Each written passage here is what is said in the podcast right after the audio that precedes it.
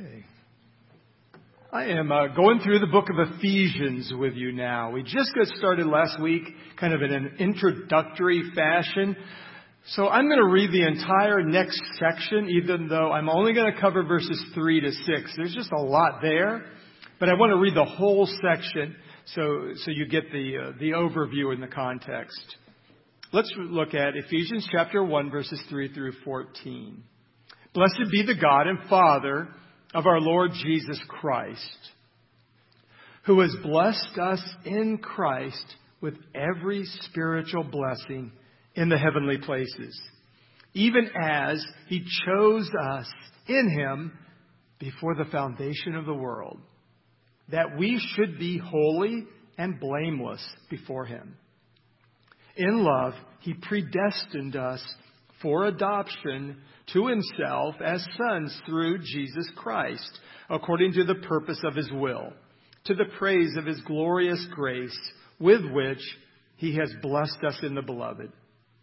In him we have redemption through his blood, the forgiveness of our trespasses, according to the riches of his grace, which he lavished upon us in all wisdom and insight, making known to us the mystery of his will according to his purpose, which he set forth in Christ as a plan for the fullness of time, to unite all things in him, things in heaven and things on earth.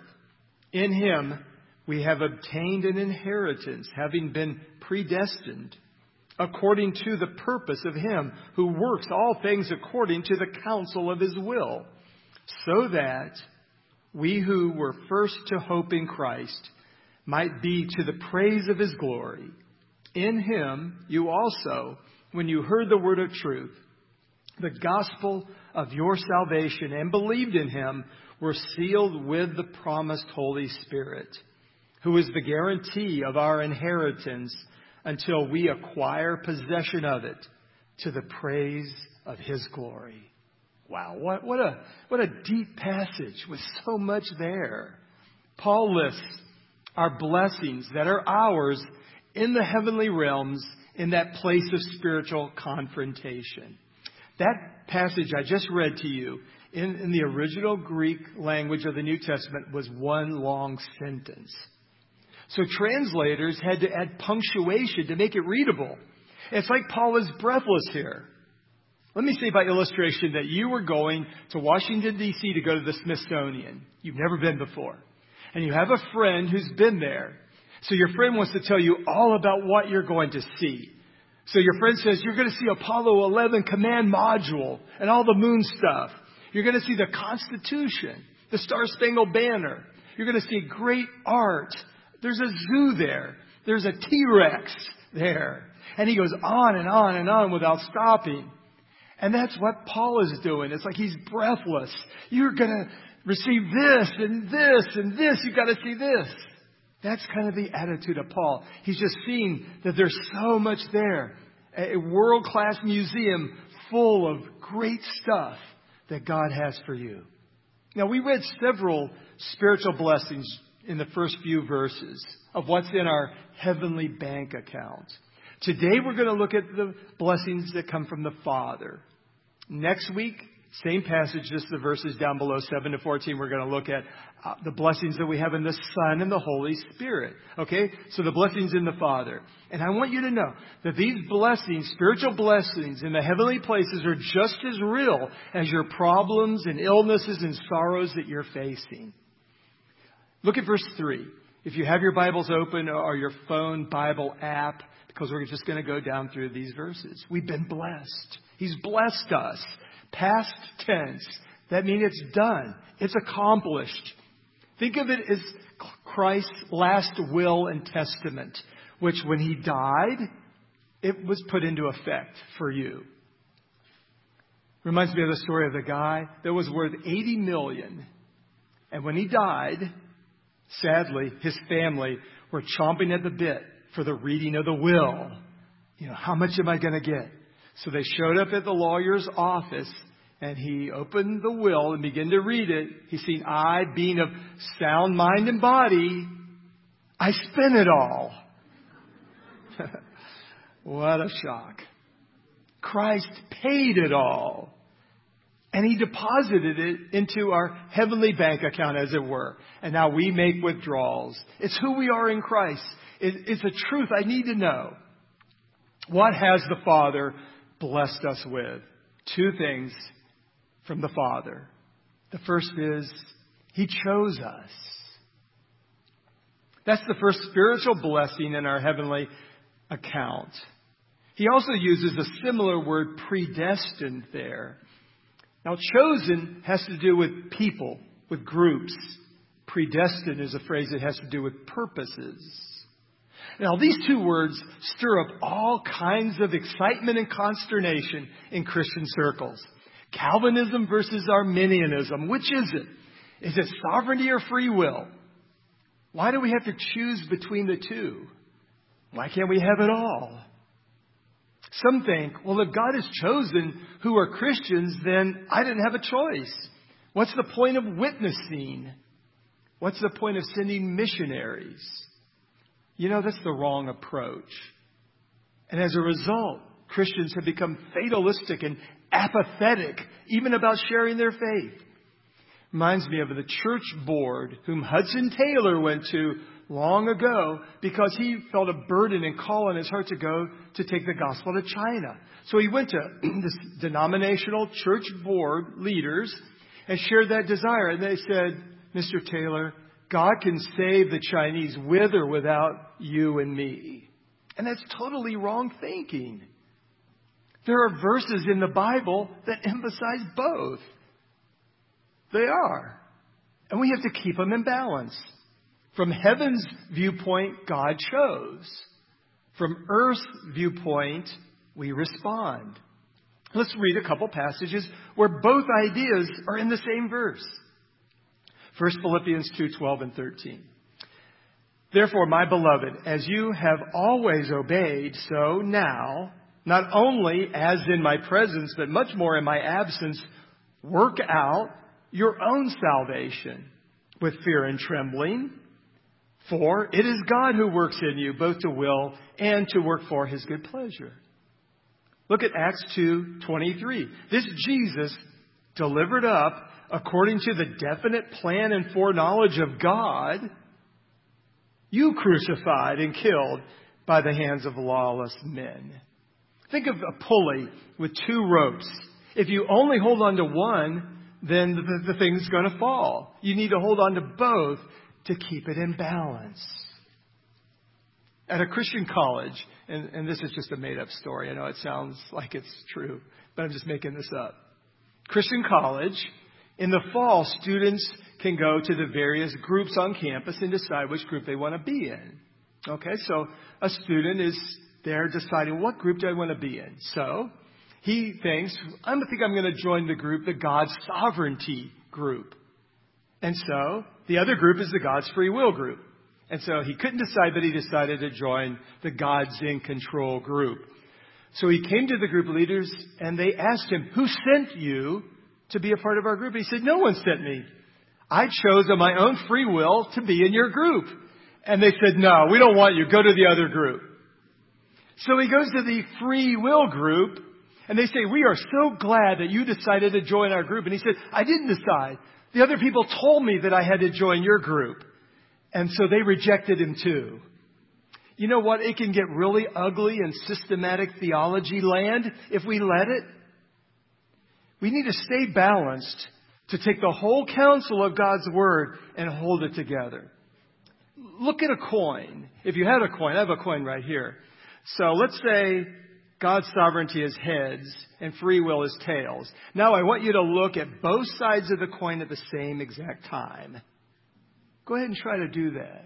I mean, you can flip it back and forth and see, oh yeah, God's sovereignty. Oh yeah, free will. But you can't see them both at the same time unless mirrors are involved. We're going to study God chose us today because that's what our text says. So we're going to look at that and understand that. We're going to emphasize that today. But remember, there's another side of the coin. Let's focus on the word chose. Let me illustrate it like this. I went to the grocery store and I bought a Coke for everyone in this room. I stack all the Cokes up front and up on here, maybe in the front. And, and I paid for every Coke. Everyone gets one free. I say, whoever wants a Coke can freely come up and take one. And you know what? Everyone turns me down. Maybe you all like Pepsi. Maybe you like Diet Coke. Maybe you don't like soda. Maybe you're not thirsty. It cost me all my money to buy these Cokes. And I don't want them to go to waste, so I tap 50 people on the shoulder and I tell them how cold and tasty that Coke is. And they decide to take one. I haven't been unfair to everyone else. I paid for them to have one. The offer is there. They can get one. But I chose 50 so it wouldn't be a total loss. Can those 50 people take credit? No, they can't take any credit. They didn't buy the Cokes. It wasn't their quick response that they have a Coke in their hand. They can't boast how much they love Coke. God chose us, and He's fair to all. Let's read a number of verses that say that. Genesis 18:25. Far be it from you to do such a thing, to put the righteous to death with the wicked so that the righteous fare as the wicked. Far be that from you. Shall not the judge of all the earth do what is just? Do what is right? We can, we can know when it comes to eternal salvation and heaven and hell that God is going to do everything just, perfect, right, and fair. John 15, 16. You did not choose me. I chose you and appointed you that you should go and bear fruit and that your fruit should abide, so that whatever you ask the Father in my name, he may give it to you. Ephesians 2, 8 and 9. For by grace you have been saved through faith. And this is not your own doing. It is the gift of God, not a result of works, so that no one may boast. God chose us for his purpose of being holy and blameless. That's the result of being chosen. Not so we can live however we want. And when did He choose us? Before the foundation of the earth. Wow. That means I didn't have a whole lot to do with it. It's in the middle voice there. Chose. So that, that means we've been acted upon. That's a tremendous thought. Let that sink in for a moment. God wanted you before he made the Rocky Mountains. Not when he saw all your potential and he thought, wow, they, they'll make a really great believer. I think I'll save them. He saw you as holy and blameless then. He always had you in mind. When Adam and Eve sinned, God wasn't caught off guard and say, oh no, what am I going to do now? He had a plan. He had a plan beyond time and space, an eternal plan he sees the beginning from the end. He chose you to be holy. Hagios. Same word as saints in verse 1. It means set apart, distinct, separate, special, whole. The word holy and whole sound similar, don't they? A holy person is a whole person. Not divided into parts. Good parts over here, bad parts over here. Sometimes I do good, sometimes I do bad. Blameless means a fit sacrifice to offer God. It means without blemish. Paul is thinking of the Old Testament sacrifices, of which it says in Leviticus 1 3. If his offering is a burnt offering from the herd, he shall offer a male without blemish. He shall bring it to the entrance of the tent of meeting that he may be accepted before the Lord. So, uh, without blemish offering to be accepted before the Lord. That's who we are, Paul is saying. We're holy, we're blameless in his sight. We think we aren't holy. So then we live unholy lives. But we really are holy, so let's live like it. God has set you apart for himself. You are holy, whole, blameless in his eyes. No imperfections does he see, like his bride. Ephesians 5:27, so that he might present the church, us, to himself in splendor, without spot or wrinkle or any such thing, that she might be holy and without blemish. And you know what? It's based on the cross. It's not based on your good deeds. You can't earn it. You can't work hard enough for it. You simply tap into your spiritual resources that God has given you. I know it can be hard to see truths like this, hard to grasp it and believe it. Like we go outside and we look at our world and it looks flat. So we think, man, the world is flat. The earth is flat. Then we get up in a spaceship or, and we look at the world and man, it's round. From the heavenly perspective, you are holy. You're blameless. That's the truth. I don't always see it. And I don't always live it out. But it's the truth about you and me. And that's why we need our Bibles and to be reading them every day. Get in the Word to find the truth about you. We need the Holy Spirit to open our eyes. And He's there. And we're going to see blessings from the Son and the Holy Spirit next week. So our first blessing from the Father is, I've been chosen. You've been chosen. The second is, He adopted us. His predestination adopted you into his family. And that word adoption means son placing. And this is an interesting idea historically. So Paul is sitting in a Roman jail writing to the church at Ephesus, and he's very well aware of Roman adoption, which the father in the Latin household had absolute power until his death. He could even have his children killed if he wanted to. Very unusual that he would do so. But it wasn't so unusual that newborns, they would just say, I have enough kids. This child that was just born is of the wrong sex, so we're going to get rid of it. And he could do that. And they did that. They would go to a bridge if there was a river in town, and often there's stories that they just toss that baby into the river. And there would be Christians waiting on the banks and jump in and swim over and rescue those babies. I'm 64 years old and my dad is 91. Let's say one of you gave me your business. Technically, it would belong to my dad. The son doesn't own anything. If a man adopts a son, then he loses all rights to his former family. He loses all his debts too. He no longer owes his creditors anything. We have a debt to sin. It started in Adam and it's accumulated a lot. But God took us from Adam's family and adopted us into His. Our debts are all canceled. And we have all the blessings of our new family. The constraints and obligations of my old family are gone. Sin doesn't own me anymore. It doesn't tell me what to do anymore. I'm under new ownership. God is my father, not the devil. Jesus is my brother, not Adam. We are co heirs with Christ. I like how Eugene Peterson translates Romans 8 12 to 17 in the message.